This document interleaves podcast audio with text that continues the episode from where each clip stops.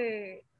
Dari Ulah Triwibowo, nih Mbak, ada pertanyaan. Ulah Triwibowo tanya, siapa yang berperan besar dalam menulis? Dukungan apa saja yang diberikannya? Nah, ini pertanyaan dari Ulah.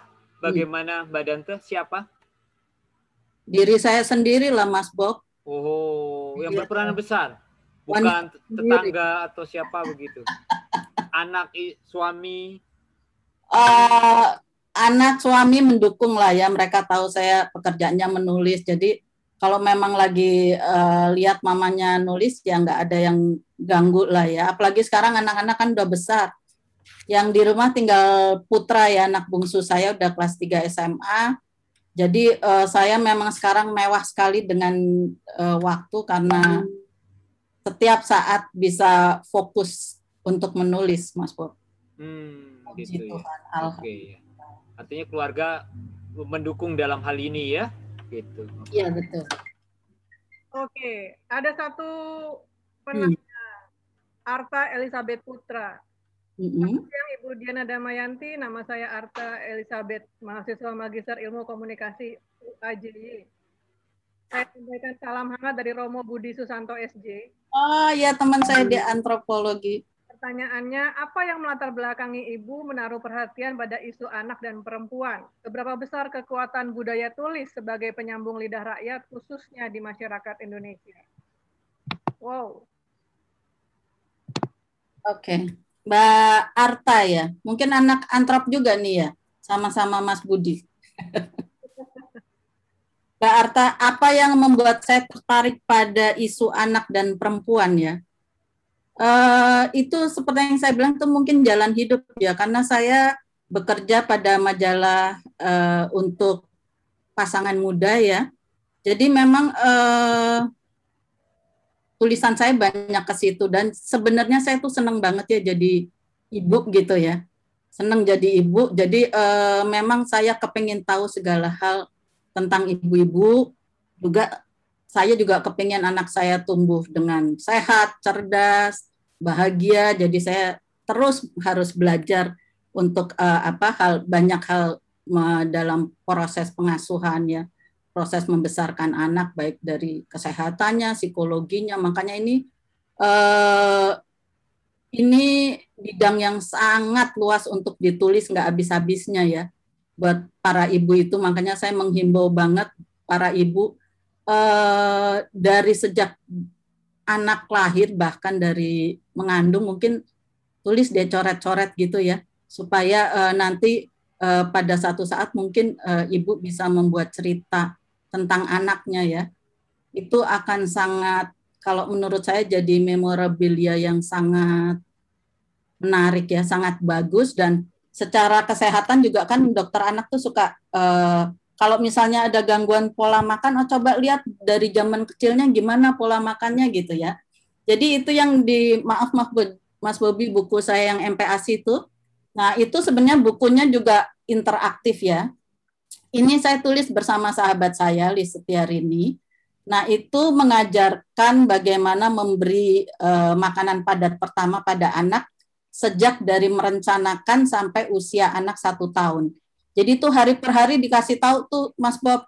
Iya. Misalnya kamu harus ini, terus eh, misalnya harus kasihnya bagaimana, lalu makanan apa dulu yang dikasih, kayak gitu-gitu semua ada di situ dan di akhir kalau nggak salah akhir bulan ya Mas Bob kita berdua selalu bilang Bu foto deh anaknya udah sehat apa lalu panjang badannya seberapa uh, beratnya berapa lalu dan uh, kami berdua paham banget ya menjadi ibu itu nggak mudah ya. Jadi uh, apalagi ini memberi makan itu suatu yang kayaknya stressing banget ya. Bisa bikin uh, stres banget gitu ya. Jadi buku itu juga mencoba memberi semangat kepada ibu-ibu bahwa ya udah nggak apa-apa susah memang tapi bisa terus dicoba. Lalu uh, untuk belanjanya segala itu udah kita atur di situ tuh. Uh, semuanya. Jadi mau masak apa semua udah ada di situ. Mungkin itu yang bikin mungkin ibu jadi mudah banget ya gitu ya. Jadi pada beli gitu maksudku. Ya, makanya tadi saya mau bilang itu eh, pasti laris manis karena siapa sih ibu yang tidak mau memberikan apa ya Terbaik. Yang, ya. yang sehat untuk ini. Dan ya. kalau perlu kalau bisa dikasihkan ke tukang sayurnya dia kasih gitu kan. Jadi besok bawa ini ya gitu untuk. Itu juga kami kami uh, itu juga udah memper apa ya uh, udah mem, mempredik udah mem, mempertimbangkan bahwa ibu-ibu sekarang kan sibuk ya. Jadi kalaupun itu dikasih ke babysitternya dia udah ada rasa aman bahwa oh iya pokoknya kalau dia ngikutin ini udah deh rasanya gue udah udah ikut uh, ngatur pola makan anakku gitu. Kayak gitu. Bantu ibu-ibu. Jadi uh, pasti memang dibutuhkan. Berapa belas kali tadi uh, cetak Mas Bobi? Empat belas kali cetak ya. 14 ya. Iya. Ini mau ke selanjutnya nanti, tapi uh, itu uh, juga terus uh, kami revisi supaya update terus gitu ya. Jadi 14 kali cetak itu tentu ada revisi-revisi sesuai dengan perkembangan oh, nanti ya. Betul, betul man. Gitu. Okay. Lalu yang kedua tadi ya Mbak Arta ya, uh, itu uh, budaya tulis di masyarakat Indonesia seperti apa gitu ya. Uh, saya pikir banyak dari kita yang sudah suka membaca ya pasti ya dan itu yang uh, saya pribadi coba lakukan yaitu mempersuasi dengan tulisan-tulisan saya. Jadi misalnya uh, seperti yang buku tadi itu kan Bu, ya oke okay, susah tapi masih bisa kok dilakukan kayak gitu ya. Jadi ada kata-kata uh, along along the way itu ada kata-kata yang menyemangati ibu bahwa ayo Bu, ayo kita coba lagi atau kalau gagal nggak apa-apa sekali-sekali nanti kita coba lagi uh, saya sangat yakin bahwa tulisan-tulisan yang kita bikin itu bisa mempersuasi uh, orang lain ya.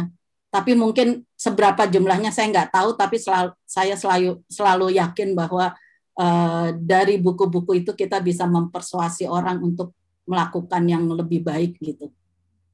Itu ya uh, Arta. Keren Mbak Ya. Mbak Danto, ini dari Tarjo, Jambi. Hmm. Selamat sore Mbak Dante, saya Tarjo dari STIA Muara Bungo Jambi. Mau tanya satu, bagaimana trik bisa menulis di Kompas baik buku maupun artikel agar layak dimuat, ya, agar layak dimuat. Hmm. Dua, bagaimana cara menemukan ide tulisan yang temanya up to date? Thanks. Dua dari uh, Tarjo Jambi. Oke. Wah, Mas Tarjo jauh banget ya. Terima kasih udah nemenin ngobrol ya. Uh, bagaimana trik bisa menulis di Kompas? Jadi sebenarnya uh, buku pertama saya dengan Kompas itu adalah yang MPASI itu, Mas Tarjo. Uh, waktu itu sebenarnya Kompas yang minta gitu, boleh nggak sih tolong tulisin buku uh, sehubungan uh, yang lebih keluarga gitu ya. Nah, lalu saya sama uh, saya punya MPASI lagi yang uh, hijau, Mas Bob, yang pola makan susah nggak nyarinya. Nah, sebelumnya saya punya uh, buku uh, pola makan anak. Itu terdiri dari sembilan buku. Jadi dari hamil, terus lahir, balita, usia sekolah begitu ya ada sembilan buku. Nggak ketemu ya Mas Bob? Kasihan. Iya kebanyakan ini. Hijau, Mas. gondrong ambil lagi nih. Udah. Warnanya hijau Mas Bob. Jadi dari sembilan itu yang paling laku itu adalah tentang MPASI jadi saya sama Liz bilang eh coba gitu ini kayaknya MPASI oke okay ya. Kayaknya orang-orang lagi uh, butuh banget. Ya betul itu Mas Bob. Iya. Betul itu. Nah, dari buku itu lalu kami olah, tapi memang formatnya berbeda ya. Kalau itu lebih tentang uh, tips dasar, lalu ada resep, resep yang benar-benar resep boleh dibukain nggak Mas buat resep? Boleh. Apa sih buat eyang yang kamu ini? Ah. Nah, jadi ada resep segala itu di situ ya adanya. Lalu yang di MPAS itu kita sedikit kita ubah polanya itu benar-benar day by day terus ada sedikit uh, pengetahuan tentang uh, pola makan anak gitu ya pola makan anak uh, bawah satu tahun ya berarti ya 6 sampai 12 tahun nah terus ditambah tuh ada juga tuh kelihatan baru catatan-catatan ibu tiap bulan tuh bisa bikin nah jadi kalau yang mau nulis beli buku ini deh yang yang kan hadir di sini kan badan hadir di sini nanti royaltinya bagi kami ya, buat saya dan Mbak Amanda juga ya. Jadi bisa mulai buat latihan menulis ya buat ibu-ibu ya. Nah dari situ lalu uh, kami berdua masukin proposal ke Kompas, uh, dilihat, lalu akhirnya ya udah oke, okay, langsung diterima gitu. Jadi uh, itu satu terus selanjutnya setelah menulis itu saya dapat beberapa tugas dari Kompas untuk uh, melakukan editing pada buku-buku ya itu beberapa ya. Nah, mungkin satu yang itu Mas Bob yang gambarnya anak-anak imunisasi Mas Bob. Oh ya imunisasi. Nah. Jadi sebenarnya di penerbit buku Kompas saya baru punya dua buku yang saya tulis, lalu ada lima buku yang saya edit ya, uh, Mas Tarjo ya.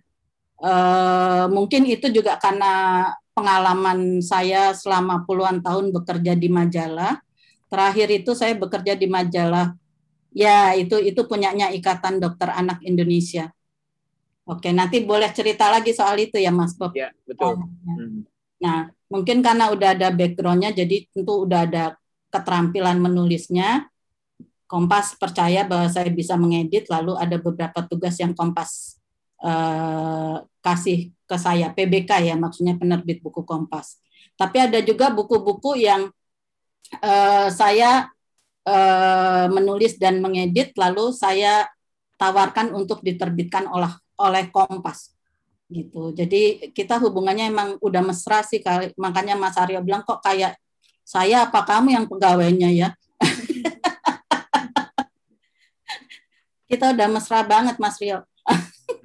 Jadi uh, bukan kepegawaian, bukan berdasarkan kartu pegawai ya Mbak ya, berdasarkan siapa duduk di mana gitu ya. Dan berapa jumlah bukunya Mbak? Mas Aryo tuh bukunya kan tentang transportasi kan, dia belum banyak, nah dia agak sungkan lah dengan Mbak Dante kan. Gitu. Lalu terus kedua pertanyaan Mas Tarjo, bagaimana menemukan ide tulisan? Ya. Uh, buat saya itu menjadi sangat mudah karena ya itu tadi saya menulis itu kebanyakan tentang keluarga ya keluarga itu udah jelas. Misalnya tentang kesehatan anak aja udah bisa di slice tuh hamil, melahirkan, eh, satu usia balita, batita, balita, terus dan seterusnya itu aja udah berapa coba. Nah, terus satu buku itu tadi kan eh, Mas Tarjo lihat ya, saya punya buku pola makan yang uh, hijau itu. Lalu saya punya lagi uh, pola makan juga, tapi formatnya bisa dibedakan. Ya, itu uh, itu keuntungan saya karena uh, menulis buku-buku tentang keluarga menurut saya karena jadi uh, di benak saya tuh udah udah ada kayak apanya ya blueprintnya kali ya atau gimana tinggal di di slice aja gitu. Semua bisa menjadi berkembang. Makanya banyak kan buku saya tuh yang tadi Mas Bobi kasih lihat hijau itu buku induknya namanya itu makan yuk nak warnanya biru Mas Bob. Nah, Makan Yukna itu lahir menjadi sembilan buku pola makan anak.